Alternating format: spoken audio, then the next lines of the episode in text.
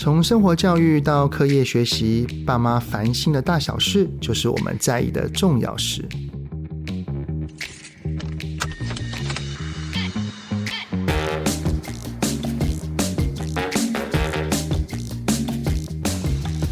欢迎收听亲子天下的节目《爸妈烦什么》，我是主持人、亲职教育讲师魏玮志泽爸。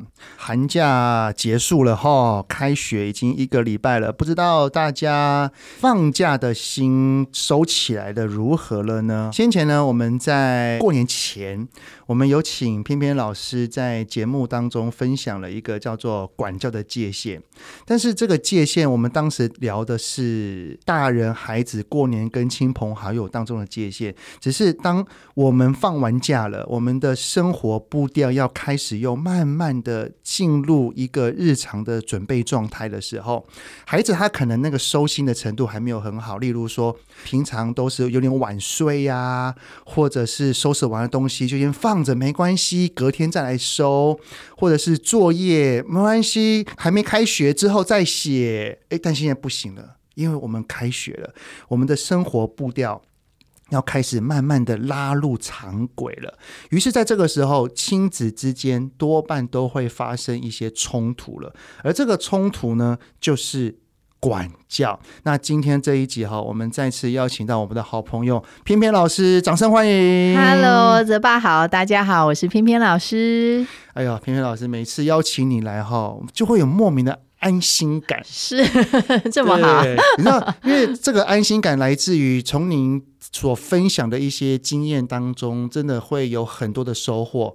而且同时间，因为你的孩子哈已经比我大了，对，对，你的孩子现在已经就是高高三了。高三了，我们家双胞胎哥哥们高三，那妹妹是国九。对，那我的儿子也是国九，然后一个小五，是，所以有的时候哈，当我面对，因为我面对我的儿子，等于是第一次遇到，嗯哼，然后我就会去想到说，嗯。翩翩老师他可能在这个时候会怎么做？嗯哼，因为之前我们有在访谈的时候也聊过蛮多的嘛，不管是三 C 的运用也好啊，或者是孩子的一些功课啊等等的，嗯、我们就聊过蛮多的。是，所以就会觉得说，哇，有一个已经在我前面做的还不错的的努力努力，讲前辈好像怪怪。我我比较早生。伙伴，哎呀，伙伴，对，良师益友的伙伴，这样子会让我的内心哈，面对孩子的时候，真的会有个。底的存在就有一些参考值啦。我觉得当然就是每一个家庭的组成啊，孩子的气质都不一样。但是的确有时候，哎，看看别人的经验，我自己也会，哎，就觉得哦，原来教养其实有一些不同的方式，一些不同的面向。那再去运用的时候，也许会踏实一些。是，而且在孩子在十八岁之前，哈。我不觉得我们要当他全然的朋友，是因为爸妈就是有要管教的地方，是而这个管教就是偏偏老师，你去年哈在亲子天下这边有出了一本书，叫做《为管教立界限》，没错。虽然里面讲的蛮多都是零到六岁，不管是您之前在幼儿园的经验，还有你现在哈有开了一个木村亲子教室，是。哇，我真的感觉到，其实里面有很多的核心价值观跟重点是可以延续到小学、国中、高中的。其实，所以我在书上其实讲的是心法。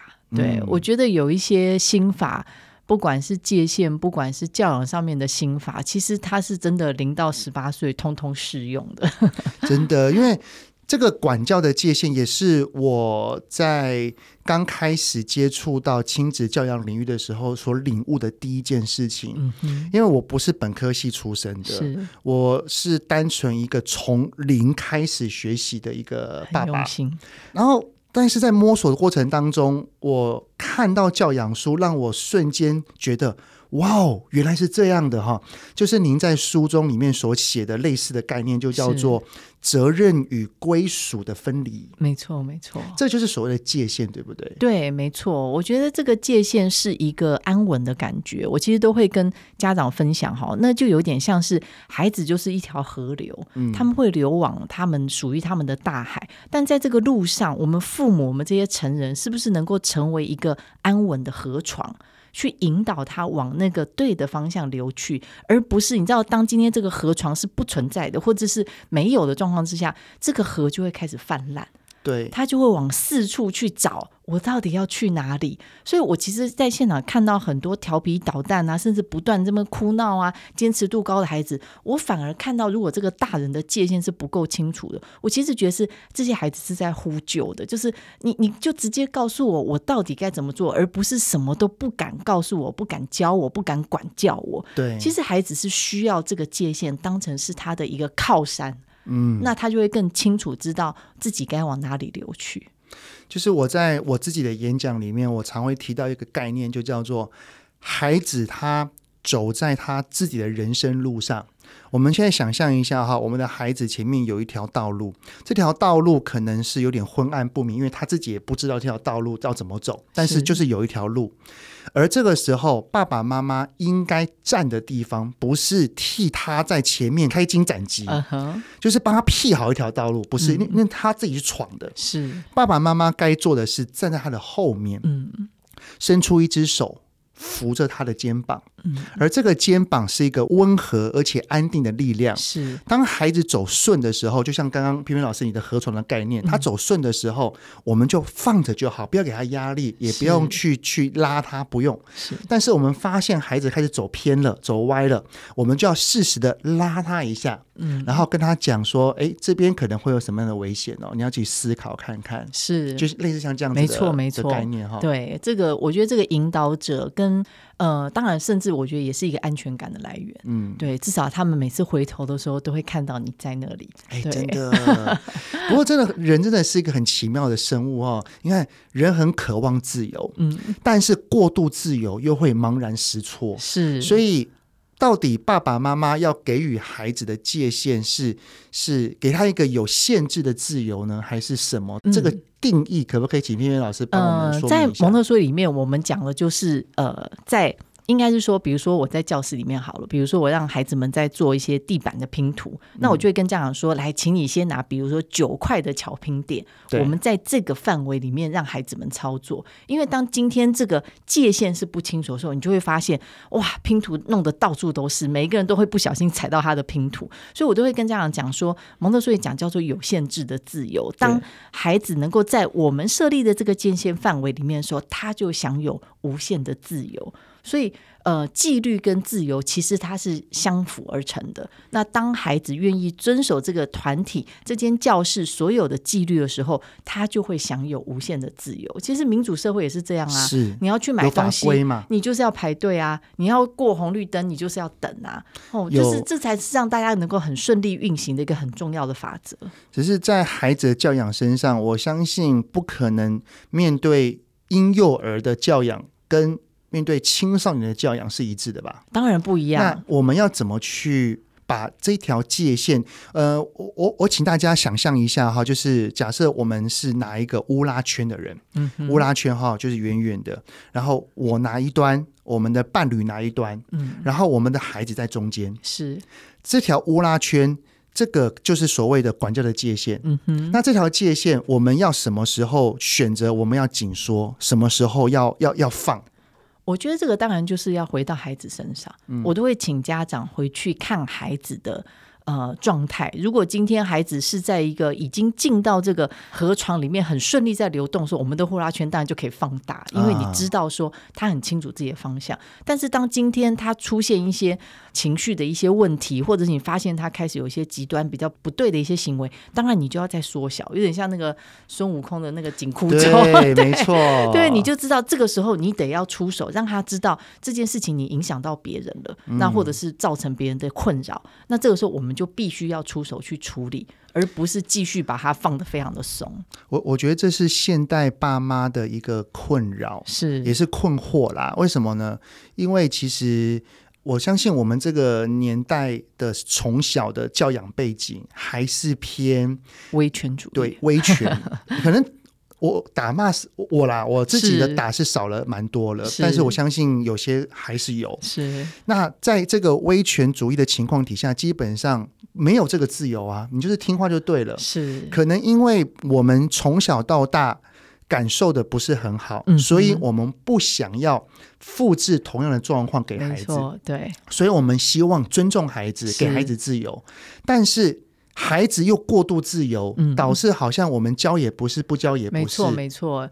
那个泽巴这样讲，我就想到我之前呐、啊，跟那个罗宝豪老师录那个直播的时候，诶，他也提到类似，我觉得他讲很不错，是的确他就提到说，我们成长的背景，因为可能是威权的，对，所以当我们成为父母、成为老师之后，我们就很不想要再变成那样子的爸爸妈妈，但是在放掉威权的同时，把界限也丢了，把这些该有的一些限制。都全部丢掉，那反而变成孩子更不知所措。所以，其实我在我自己教室也常常会跟家长分享，就是过与不及。其实都会出问题，嗯，我们得要回到孩子身上，看到他真正发展上的需要，不断的去微调最好的一个管教的模式，找到一个让他跟自己都舒服的界限。那你们的家庭氛围啊，管教啊，其实就会是一件很轻松愉快的事情。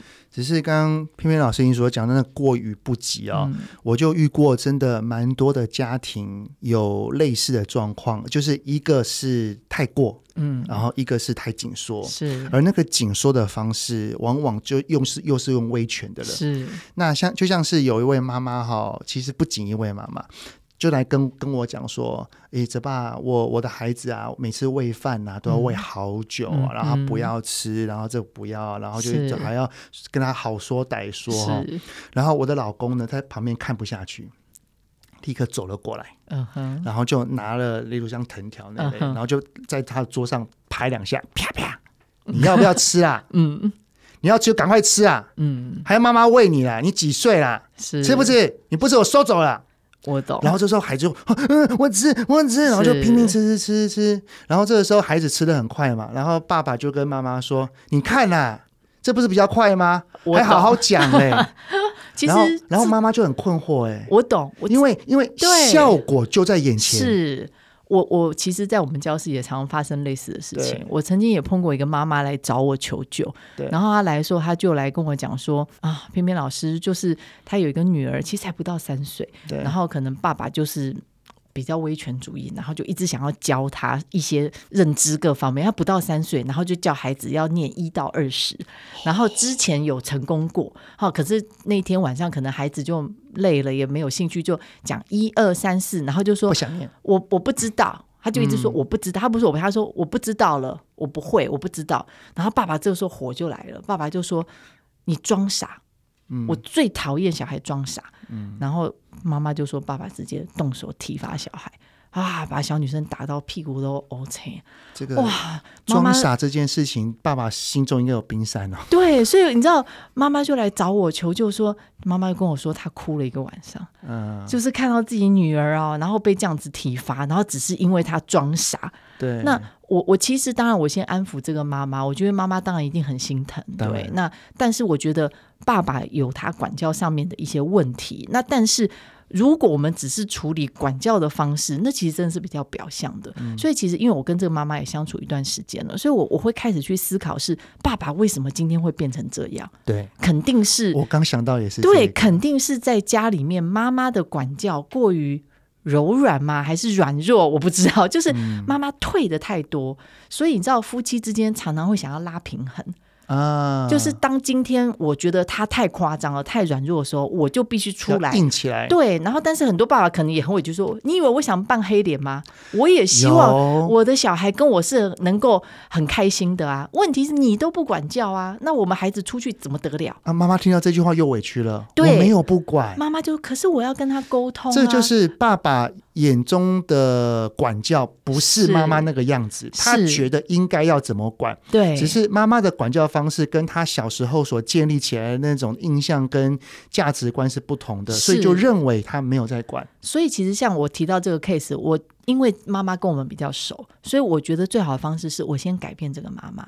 所以我当然安抚她，然后也试着了解她的一些状况之后，我其实有在跟妈妈讨论说，那妈妈是不是你跟孩子之间的这个管教强度，我们再拉强一点？因为的确我也看到他在我们教室是这样，这个孩子哦来我们教室从来不让我们喷酒精跟量体温，对，只要我们拿温度，他就会躲在妈妈后面，然后妈妈就会赶快出手说：“我来，我来。”哎，那孩子已经三岁，他他一个妹妹一个哥哥，哥哥其实已经很大了，那但是还是都不肯做这些事情，那我就会觉得不过就是量体温跟喷酒精，这个其实现在生生活在疫情中的孩子，每一个都是很习惯的。但是妈妈就马上保护说：“没关系，我来，我来。”都已经来我们教室半年了，他还没办法给我们喷酒精跟量体温，所以你也看到妈妈是相对保护孩子的。嗯，所以我可以投射在他们家里，很可能妈妈在家里面就是所有的管教揽在身上，然后都是比较呵护退让。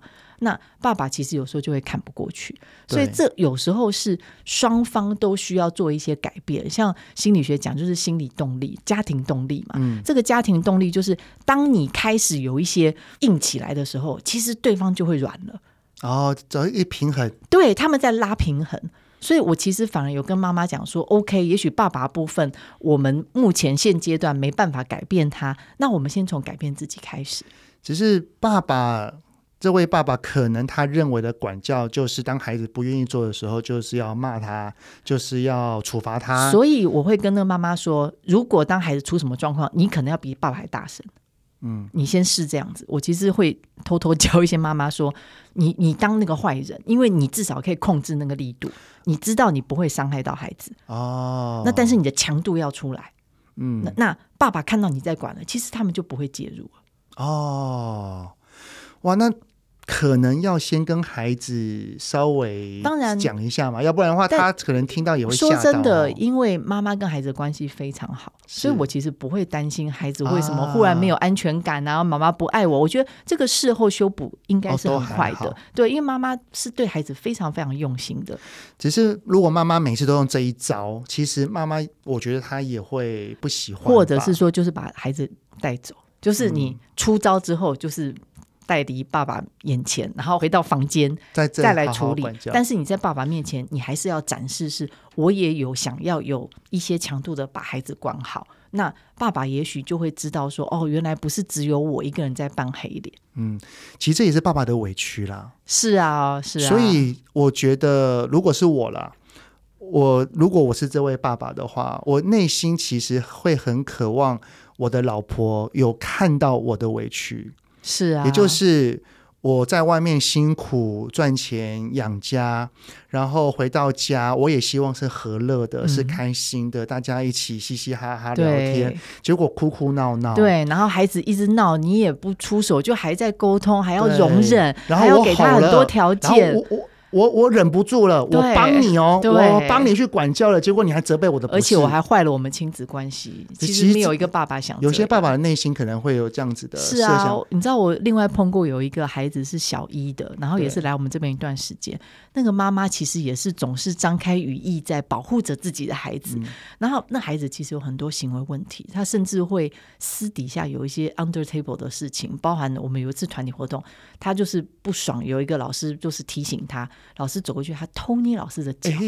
哇，你知道这些小动作啊，我们可以想象，难怪他在学校问题不断。嗯，那但是这个妈妈一直看不到孩子自己身上的状况，她反而来问我们的是说，呃，亲师沟通。她说她觉得老师不了解她的孩子，然后问我们说要怎么跟老师沟通，让他知道说孩子有一些高敏啊、感统的问题啊，所以要更包容他。我就心想，哇、哦，完全看错重点。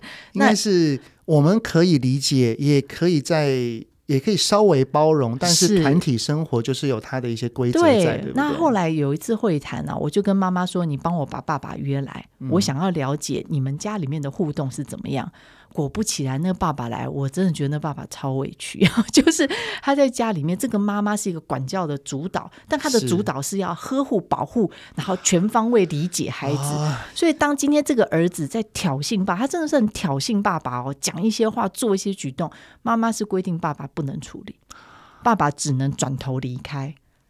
然后，因为妈妈觉得爸爸会伤到这个孩子。哇，我已经可以想象到翩翩老师你一开始所说的那个河床已经不存在，是水开始泛滥那样子的景象。所以这个小男生已经转了两次学，他甚至去一间华德福的学校，嗯、连华德福应该也是这么温柔的老师们，这么同理的老师们都已经跟妈妈讲说：“妈妈，你有没有发现你一直在帮孩子找理由？”嗯，那但是妈妈一直没有办法 get 到这个点，所以其实面对要设定孩子的管教界限，爸爸妈妈感觉有两件事情要去处理，就是要先去做好的。第一个就叫做我们要有觉知，是。我们要先去发现到过犹不及都不好，我们要找寻所谓管教的平衡点，而这个平衡点最好是夫妻两个是一致的，是，只是。面对像刚刚那样子的情景，然后例如说像刚刚那个孩子，他到了教室，他就是不想喷，嗯，然后之前是妈妈说啊，没关系，没关系，我来，我来，我来，就是过度的呵护。是，那其实最好的方法应该是怎么做？我会觉得要呃，先试着再怎么样。当然，我们不认同体罚啦，就是打小孩，这当然都不 OK。但是还是试着去看到对方的一些心意。我相信。虽然管教方法不一样，我们也不见得认同对方的管教。那有时候从第一步是我看到你想要。帮我一起管好孩子，也许爸爸是心疼，嗯、觉得妈妈已经这么好好讲了，这么尊重了，怎么孩子还是都不听妈妈的，还是在闹什么之类的？所以，也许如果可以看到彼此的心意，当做第一步，接下来才有讨论的空间。对对，因为我真的也听过有些妈妈就会来跟我讲说，她真的已经吵到很想离婚了。那尤其是在你知道。第一、第二个孩子陆续出生，然后那个学龄前的那个阶段，嗯、那真的是你知道有有一个数据就看到啊，你知道婚姻品质啊，对，就是从你。生第一个孩子开始往下，一路探底，然后第二个，然后一直到他们终于到国高中了，才慢慢往上爬。搞不好撑不到那个时候就，是当然也有一些 就就各自了，对，对。但是我觉得可以理解，就是夫妻两个人当初我们是互相选择结婚的，彼此应该有一定的认识。但是生了小孩之后，哇，碰触到管教，碰触到原生家庭，那可能就是一个很大的议题。所以双方要花一些时间。去重新找回彼此的默契，我觉得那是一个必经的历程。对，多看看彼此的心意，那再去调整吧。嗯，所以夫妻之间的沟通哦，我常常会去分享的，就叫做我们不要总是遇到状况才去沟通，是，而是夫妻之间每天都有培养一个良好的聊天习惯，是，就是。固定一个时间啊、呃，例如说中午吃饭或者是睡前，嗯啊、呃，夫妻两个之间就可以聊一聊天，对对，分享一下彼此的一些最近发生状况。当真的有需要讨论某件事情的时候，再放进来就会比较顺畅。对，要不然永远那个老婆就邀请说：“老公啊，晚上我们聊一聊。”老公就会超紧张了，平常不找我聊天，赶快去睡觉，赶快睡着。我我出去买 买东西啊，就绕跑。对啊，我觉得就是有些时候，我觉得任何关系都一样啦。就是当我们有一些伤疤，如果不去当下处理，当然难免会造成彼此的一些伤痕。但是如果不当下好好处理，都是用盖住的，那个越盖，其实那里面是会化脓的。嗯，所以如果我们有做到说，就是大人爸爸跟妈妈，我们的教养的管教的那条界限是清楚的，而且要找到平衡。夫妻两个如果都一样，嗯，那。我们就那个河床就建立了，对不对？是，就孩子就不会泛滥。是，那面对孩子的未来，他的人格影响啊，还是怎么样？他的好处会是什么？就是我们可以很明确知道说，我们这样子做是可能跟我们以往的教养的的历程有一些违背。嗯，但是我们坚持这样子做，我们孩子可以见到的好处可能会往哪边流？我觉得应该是说，一开始河床建立起一定是最难的。孩子那个河流可能刚开始成型，会碰撞啊，会想要找你的坚固啊。那但是当孩子已经顺顺的在这个河流上面走的时候，像比如说像我自己的孩子到了青春期，其实我真的是觉得越来越轻松。你知道，当孩子已经到了青少年，然后这些河床都已经稳固，根本不太需要我们操心的时候，这时候会觉得好像生太少了。就就会觉得 三个生四个五个，我觉得都 OK 哈，就是现在反而他们会成为我们的帮手。那他们也有他各自的生活，那有时候哎跟他们聊聊天交谈啊，你还会有不同的学习，然后他们也会带了不同的东西进来你的家庭里。所以我觉得，当你这些界限河床建立好之后，我觉得到了国高中，我自己是觉得越来越轻松。那我都在忙我自己的 事情，因为我自己也忙。那反而孩子，我们就像是真的，就有点像是朋友的关系。我我也这么觉得、欸，哎，是因为像我儿子现在已经国九了嘛。嗯像之前有发生一件事情，让我觉得有点蛮欣慰的啊、哦。其实不仅发生一次，蛮多次的。就是你知道，三 C 这个东西对于孩子其实是有很大的吸引力跟诱惑力的。然后我儿子现在要考试嘛，其实长期我都没有给他一个自己的手机。嗯哼。然后我们有讨论出一个每天可以使用多久的一个时间点啊，例如说就是半小时、四十分钟，类似像这样子。那我儿子因为要准备考试，国九了嘛，所以他有时候会。读书读到晚上九点，在学校读夜自习，嗯，然后我去接他，然后回来，然后去休息一下，吃个饭，洗洗澡等等的。然后呢，那我就先去先去陪我女儿，然后我女儿去睡觉，陪我女儿一下之后，然后我去做自己的事情。然后这件事情就是我儿子就会跟我讲说：“哎，那爸，我用一下手机。”嗯，我说：“哦，好啊，那你自己看时间。”嗯，然后我就去做我的事了，我就去陪我女儿，然后去做我自己的事情。No No No No No，我我晃神一看，哎。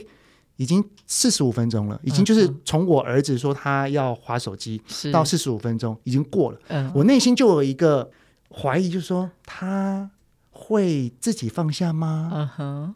对，还是他要等到我去提醒他才会放下呢？嗯，然后我就带着这个疑惑哈，我也不做声，我就自己走到了那个客厅。嗯，结果我儿子他已经在洗他的便当盒，哦，他的手机已经放在旁边了，是早就已经离得很远很远了。Uh. 然后我就立刻哇，就好欣慰哦。对，我觉得当下真的是要去表达你的感动，那会去加强，还就是说哇，爸爸觉得。你能够这样做到，爸爸觉得我们之间的默契跟信任真的是值得了。有，我当时哈，我就说，哎、欸，爸爸没有提醒你要放下，你就自己放得下来，嗯、我就觉得你的自律能力真的很棒哎、欸。对啊，爸爸对你的信任真的，我已经完全完全不太用管你了、欸。我觉得他能够做到，还有一个很重要的是，因为泽爸都有看到。你知道，我自己觉得，有时候很多家长会把他当做理所当然。哦。就是那个理所当然，其实就会让孩子觉得没有被看到跟肯定。有时候这个三线诱惑真的是很强的，所以我觉得当我们再去帮他再信心喊话一下，再去表达我们对他的肯定，难怪孩子就可以。长得这么好，这个而而且我跟我儿子的关系，老实讲，就像平原老师你这样讲的，其实就好像有点像朋友。是、嗯，当然我不觉得要完全朋友，但是我们的相处模式真的是很自在、嗯、很放松，无话不谈。是啊，那这个就会提到所谓的管教会慢慢的引导一个人造成自律。我知道蒙特梭利女士有说过一句话嘛，说。要建构一个孩子的内在纪律，就是自律。嗯，要从外在纪律而来。没错。所以，那我们要怎么在这个过程当中去培养孩子的自律养成？也就是我们一开始先把那个河床建好，就是提供给他一个有限制的自由。然后这条限制就是像那个孙悟空的紧箍那个紧箍咒一样 啊，十大十小。然后发现他可以，嗯，我们就开始放，开始放。是。那这个过程。这个过程，我们到底要怎么去慢慢的培养到我们这条，就是像我们现在的孩子国中了一样，就是哎，这条紧说，似乎有的时候好像不存在的感觉，对，感觉可以拿掉了。这个过程，这个过程，我们可以聊一下。我觉得，如果说是像蒙特梭利女士讲，应该比较是针对零六啊，其实零到十二应该都 OK 了。嗯。我自己的经验是，零到十二岁真的就是纪律的养成、生活习惯啊，各方面最好的。因为说真的啦。父母最能够影响孩子的时间就是零到十二岁。对，到了十二岁之后，我就说真的，就是你只能够说给他多一点空间跟时间，做一些你可能不见得满意的事情啊。我我我我常分享，青春期是亲子关系的期中考。是啊，只要。当孩子在青春期的时候，他愿意跟我们分享很多事，是我们的这个期中考就是及格。对，而且你知道，其实最难熬的就是国中。嗯，国中是通常而言，你会觉得亲子关系最远的时候。嗯，如果你连他在国中阶段，其实你都觉得是舒服的，那肯定过关了。我过关，恭喜恭喜，要发证书，了，等等等等等等，哎，真的，哎，我跟我儿子相处好舒服，哦，是到高中更好。真的到高中他们其实就更成熟了，哎呀，所以他们其实各方面的一些表达，你真的就会觉得像是一个小大人。哎呀，太棒了！但是在十二岁之前，我们要怎么来？十二岁之前，说真的，分享一下那个有品质的陪伴，嗯、还有该有的纪律，其实真的不能少。就是爱跟管教，它一定是同时并进的，不是只有单纯的爱他，然后相信他，然后就就放任他。对，放任他。所以，像我在之前写的文章就写过嘛，就是你要尊重孩子之前，你要先教孩子尊重你。嗯，但是很多父母会以为所谓的尊重就是退让，但在我的书里面其实就讲了，就是没有任何一个关系应该会有一个人会觉得是委屈的，在这段关系里面，你一委屈了就不对了。我在你的这本书哈，有一句话我看看了真的好有感哦，就是。孩子的教养或是家庭的和睦，从来不是用妈妈的牺牲或委屈换来的。没错，这个妈妈也可以换成爸爸。当然，就是在任何的关系里面，你不应该觉得自己这么的委屈。夫妻关系也是啊。当然，因为会走不下去，嗯，你会很痛苦，就没有人会去把自己委屈。但是，就是很多妈妈跟孩子之间，反而把自己缩的好小，以孩子为重。对，凡是以孩子为需求为为优先。对。对我，我就会觉得哦，这样子是不对的。这个就是界限就没了嘛。对，对对，所以我才会在我的教室里面，曾经我在书里面有写，是那个妈妈退到我在她旁边帮她呐喊说：“妈妈，你要勇敢，妈妈你不能退，你要坚持。”对，那妈妈是满脸的眼眼泪哦，就是眼泪就溢出来，因为那孩子在她身上狂吼，然后就是整个失控。那我就跟她说：“妈妈，你要勇敢起来。对，很多时候你不能再退，你的界限一直退，这孩子就无理取闹了。嗯”对，但是这其实对有些妈来讲是不容易的。的对，那爱跟管教，但是所谓的管教，其实蛮多传统思维的管教，很多都是当我要管教的时候，我就是打、骂、嗯、吼、嗯、念。是好，那最后我们再请平云老师帮我们分享一下，嗯、当我们要爱孩子，我相信很多的爸爸妈妈应该都知道，是啊、呃，陪伴他，跟他聊天。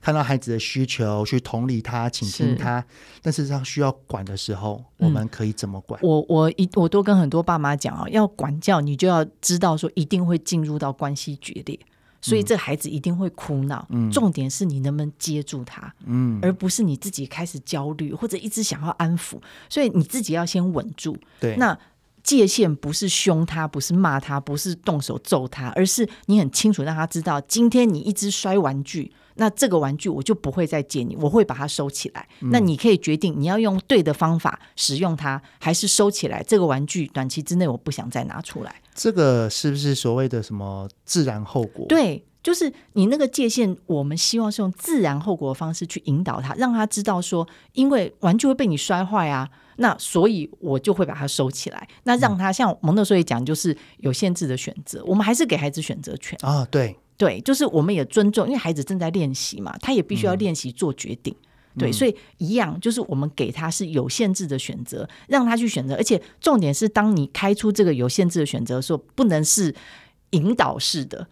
有一些会说，啊、你知道，他听起来那两个选择就是要你选那个其中一个，就是符合爸妈爸爸妈妈的，的对，不能这样子开。就是这两个条件，你必须心里清楚。今天孩子选哪一个，你都 OK。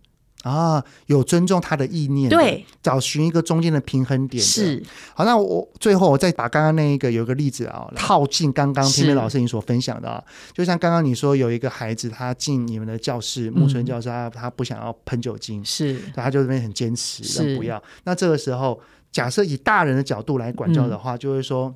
孩子啊，因为进去的时候，然后大家都要一起玩，是，所以我们手要保持干净，要不然会有细菌，所以你一定要喷哦。是，如果你不喷的话，可能就不能进去了。这这算是自然后果吗？应该是说啊，这个妈妈的 case 是因为这个孩子是不给老师喷哦，他是指定要妈妈喷。我们其实会做的是，我们得要先跟妈妈沟通好，嗯，因为说真的，关键在妈妈身上，不是孩子身上。那妈妈要怎么坚持？我觉得包含你一开始就要先跟他讲，嗯、就是在教室里，而且你去外面就是喷酒精，这其实是一个很习惯的事情，对，并不会伤害到你啊。你也很清楚，那妈妈有时候她来，她也要脱鞋子，要要忙，所以老师已经在那边等你了。你其实你不拿出来给他喷，其实说真的也有点不尊重。嗯、就是 为什么一定要妈妈喷？所以我觉得其实我会先跟妈妈试着沟通说，我们要开始让孩子知道。有一些团体的规则是你必须要去适应跟练习的。嗯、所以今天你既然来到木村，那这边的规定就是老师要帮你喷手，所以我们开始练习就是给老师喷。那如果你不接受，你一定要妈妈喷，那我们就不去了。你可以选择、哦，这就是后果了嘛？对对对，所以就是妈妈要先认知到，就是让妈妈自己。必须要知道说，孩子他到了一个团体，有他的界限存在。对，那这个时候妈妈的介入其实不是那么的好，是或者是一直不断的介入。你不能一辈子帮他喷酒精嘛？对，就是你要帮孩子看远一点啊。于是在，在在跟他孩子讲的时候，就可以讲说，因为你要到那个地方去，所以就是要让老师喷。对那妈妈可能没有办法去拿老师的酒精，所以如果你。一定要坚持妈妈喷的话，那可能我们就对啊，就是要让他知道说，这个就是团体，这就是这个社会他在运作的一个模式。哇，我不管。那你可以在这里哭，等你哭完再请老师帮你喷。理解。同理，并且坚持是，你可以哭。如果这时候孩子的情绪是还 OK，他听得进去，我们要怎么给他两个选择？你可以跟他讲，你可以在这边哭完之后，那你看你是要老师走过来帮你们，还是你要过来亲老师？就是你可以给他一些选择。嗯、我觉得，就比如说像在我们在讲故事、团体故事的时候，也会有一些孩子就是已经快三岁了啊，跑来跑去啊，就讲说我不想听故事，好无聊哦。嗯、哦，那像这个时候，这个团体生活它有它的一些规则，有些妈妈就会说，老师。是他不想听，那我可不可以带他去做别的事情？那我都会跟他说：“妈妈，他不想听，我可以了解，但是。”既然他今天就是要来学习团体生活的，我会觉得不论如何，你还是要先把他带去，我们坐下来，然后看他的反应。他能够做两分钟、三分钟都好，好对，对，至少他有努力过。对，那后面他要再去做别的事情，我觉得 OK。那我们慢慢慢慢的有一些进度、有一些进展、有一些要求，我觉得这样就 OK。但是你不要让他习惯，他就是可以选择完全不参与，就，就完全不要。对，这不是团体生活的样子啊。哦，就可以选择性，就是说，好，那如果你真的不想。去的话，那你可以做一分钟、两分钟。那如果你真的觉得无聊，真的不想听，我们再怎么样对，但是你不能连试都不试哦。对，懂了。不过当然，这一个给予孩子选择的这一个选项，一定是依照孩子的年龄、性格、能力发展来去做适当的调整。你还是得要了解你的孩子。太棒了，哇！我知道管教这件事情哈，真的是。长远的，嗯，从孩子出生，他有意识之后，一直到十八岁以前，是真的都是爸爸妈妈必须要去介入的东西。嗯，但是就像刚刚所讲的。我们就是孩子的河床，是把孩子的界限跟管教的这一方面的界定好。嗯，孩子他反而会在一个有限制的范围之内，好好的体会自由。是，而在这个自由当中，他反而会更加自律。而自律之后，我们的管教就越来越松，对，我们就会越来越放松，对，他就会流往他的大海了。然后亲子之间的关系也会越来越好，是对不对？反而孩子越大，我们的关系更紧密哦。嗯，没错。哇，今天又从翩翩老师这边学习到了非常非常多。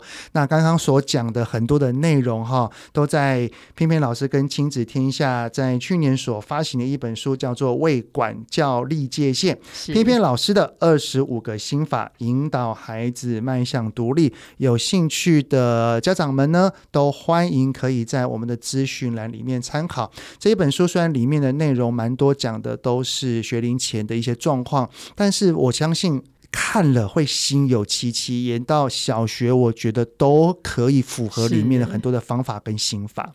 好，我们再一次谢谢翩翩老师，谢谢泽爸。亲子天下 Podcast 周一到周六谈教育聊生活，开启美好新关系。欢迎订阅收听 Apple Podcast 跟 s t o r y f y 给我们五星赞一下。也欢迎在许愿池留言告诉我们，哎呀，到底爸爸妈妈在烦什么呢？我们会给你解答哦。我们下次再会喽，拜拜，拜拜。